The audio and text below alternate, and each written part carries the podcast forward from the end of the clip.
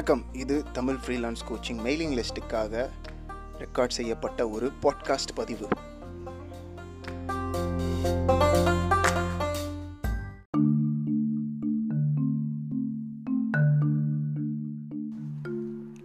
வணக்கம். இன்றைக்கி ஒரு ஷார்ட் எபிசோடாக இருக்கும்னு நினைக்கிறேன்.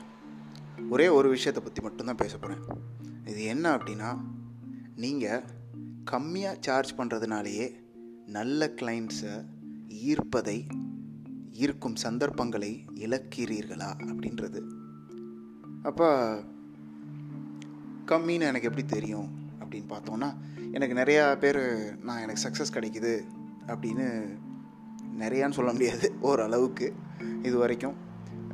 என்னோடய யூடியூப் சேனலும் பாட்காஸ்ட்டும் கேட்குறவங்க சிலருக்கு கொஞ்சம் மெனக்கெட்டு கொஞ்சம் எக்ஸ்பெரிமெண்ட் பண்ணி ப்ரொஃபைலை மாற்றி எழுதி ஓரளவுக்கு ட்ரை பண்ணவங்களுக்கு ஓரளவுக்கு நல்ல சக்ஸஸே கிடச்சிருக்கு.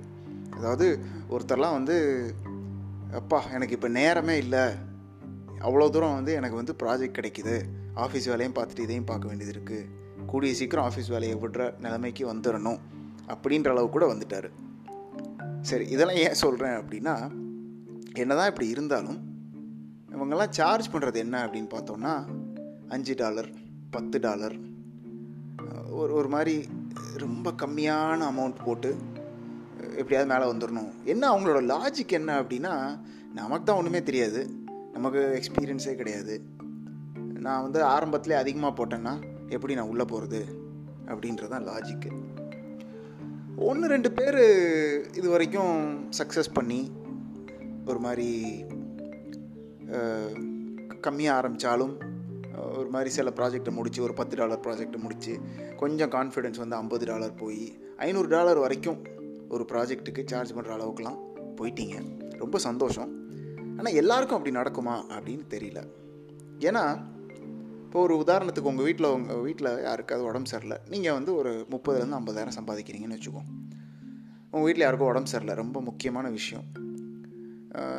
அப்போது நீங்கள் வந்து ஒரு டாக்டர் இருக்கார் அவர் பத்து ரூபா தான் வாங்குறாரு அப்படின்னு அவர்கிட்ட போவீங்களா? இல்லை ஒரு மாதிரி கொஞ்சம் ஃபேமஸ்ஸு காசு அதிகமாக வாங்கினாலும் நிறையா பேர் வந்து இவர் வந்து ரொம்ப அறிவாளி ரொம்ப நல்லா பேஷண்ட்ஸை பார்த்துக்கிறாரு ஸ்பெஷலிஸ்ட்டு அப்படின்னு போவீங்களா?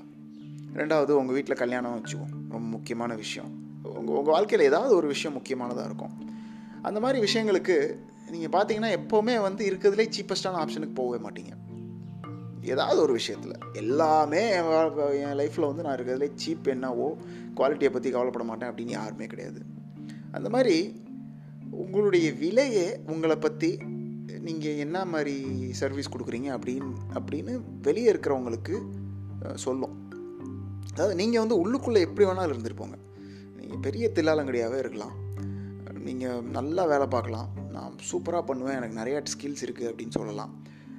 நான் எதிரில் இருக்கிறவங்களுக்கு அது தெரியாது. இதுதான் வந்து என் சேனல் முழுக்க என்னோடய எல்லா எபிசோட்லேயும் சொல்கிறது அதாவது நீங்கள் யார் உங்களோட திறமைகள் என்ன அப்படின்னு காட்ட வேண்டியது உங்கள் பொறுப்பு. அதில் வந்து ப்ரைஸும் ஒரு பங்கு. இப்போ ப்ரைஸ் எப்படி பண்ணுறது அப்படின்னு வச்சிங்கன்னா பெரும்பாலும் அப்ஒர்க்கில் இருக்கிறவங்க நிறைய பேருக்கு வந்து தெரியும்.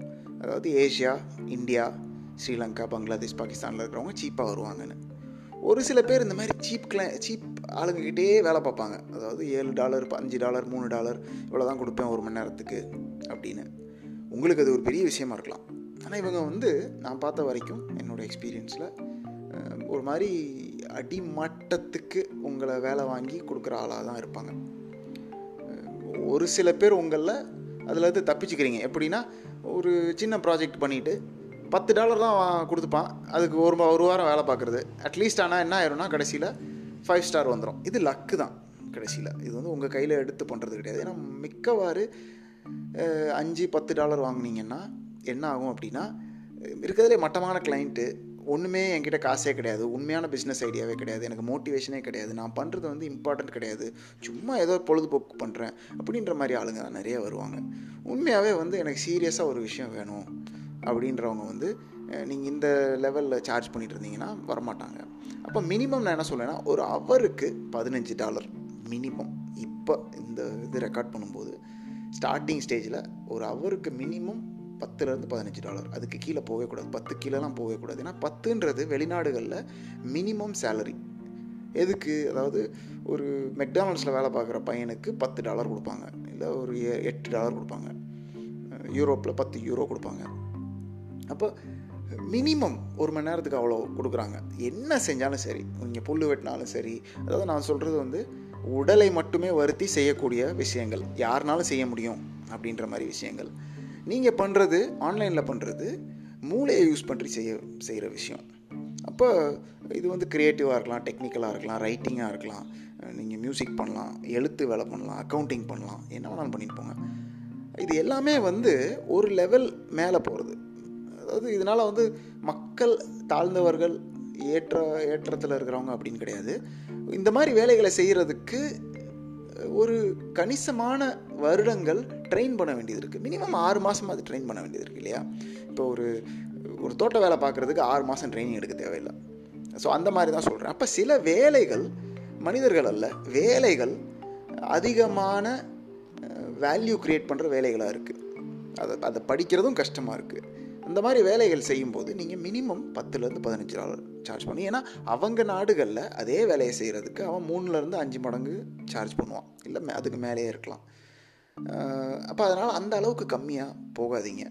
ஒன்று இப்போது ஒரு நாள் ஃபுல்லாக வேலை பார்க்கணும் அப்படின்னா நீங்கள் மினிமம் அதுக்கு நான் அவங்களுக்கு அவங்களுக்கு என்னதான் வந்து எட்டு மணி நேரத்துக்கு கொடுக்கலனாலும் அட்லீஸ்ட் ஒரு நாள் ஃபுல்லாக வேலை பார்க்குறதுக்கு நான் ஐம்பது டாலராவது வாங்கணும் அப்படின்ற ஒரு குறிக்கோள் வச்சுக்கோங்க. சில நேரங்களில் இதில் ஒரு சின்ன விஷயம் நீங்கள் என்ன புரிஞ்சுக்கணுன்னா நீங்கள் படிக்கிறதுக்கான நேரத்தை இதில் ஒதுக்கக்கூடாது. அதாவது ஒரு விஷயத்தை நான் செய்யும்போது எனக்கு ஏற்கனவே தெரியாது இப்போ நான் படித்து தான் செய்யணும் அப்படின்னா அந்த படிக்கிறதுக்கான நேரத்தை அந்த நான் செய்கிற நேரத்தில் உள் உள்ளே அடக்கக்கூடாது. சரிங்களா? இப்போ இது ரொம்ப முக்கியமான விஷயம். அப்போது இனிமேலாவது உங்கள் ப்ரைஸை கொஞ்சம் ஏற்றி ரொம்ப அதிகமாக வேண்டாம். வெளிநாட்டவர்களோட நம்ம கம்பீட் பண்ண முடியாது ஆரம்ப காலத்தில் அட்லீஸ்ட் நான் ஆரம்பிக்கும் போதெல்லாம் அப்படி தான் ஆனால் உங்களுடைய திறமைக்கேற்ப உங்களுடைய கம்யூனிகேஷன் ஏற்ப அட்லீஸ்ட் ஓரளவுக்காவது ஸ்டார்டிங்கில் ப்ரைஸ் வச்சுக்கோங்க. அதனால அது அது செய்யலைன்னா உங்களுக்கு தோல்வி வர்றதுக்கான வாய்ப்புகள் அதிகம். ஏன்னா எதிரில் இருக்கிறவன் உங்களை சீரியஸாக எடுத்துக்க மாட்டான். சரிங்களா? அப்போ அடிமட்டத்துக்கு உங்களே உங்களையே கம்மியாக எடை போட்டுக்கிட்டு ஒரு லாஜிக்காக செய்கிற மாதிரி நினச்சிக்கிட்டு எனக்கு ஒன்றுமே கிடைக்கல விலையை கம்மி பண்ணால் உடனே எனக்கு வந்து என்ன சொல்கிறது கிளைண்ட் வந்து அது கிடைக்கிறதுக்கான சான்ஸ் அதிகமாக இருக்குது அப்படின்னு நினைக்காதீங்க. ஏன்னா முக்கியமான வேலைகள் ஒரு எனக்கு வந்து இது வந்து அவசியம். வந்து வேல்யூ ஜாஸ்தி அப்படின்னு நினைக்கிறவங்க அடிமட்டத்துக்கு கொடுத்து செய்யணும்னு நினைக்கவே மாட்டாங்க. சரிங்களா? மேனுவல் லேபர் செய்கிறவங்க தான் வந்து அடிமட்டத்தை அடிமட்டத்துக்கு கொடுத்து செய்கிறவங்க இருப்பாங்க. அதனால இந்த ஒரு அட்வைஸை மட்டும் ஃபாலோ பண்ணிக்கோங்க. நன்றி.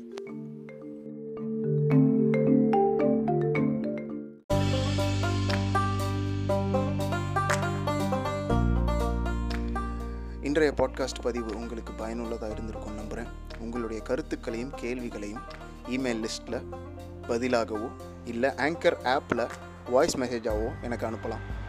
என்கிட்ட ஏதாவது கேட்கணும்னு நினச்சிங்கன்னா அது மூலமாக நீங்கள் அனுப்பலாம். இந்த பதிவை மறக்காமல் உங்கள் நண்பர்கள் கூட பகிர்ந்துக்கோங்க. இன்னும் நீங்கள் மெயிலிங் லிஸ்ட்டில் சேரலை அப்படின்னா மறக்காமல் தமிழ் ஃப்ரீலான்ஸ் கோச்சிங் மெயிலிங் லிஸ்ட்டில் இந்த எபிசோடோடு இருக்கிற லிங்க்கில் பார்த்து நீங்கள் ஜாயின் பண்ணிக்கோங்க. நன்றி.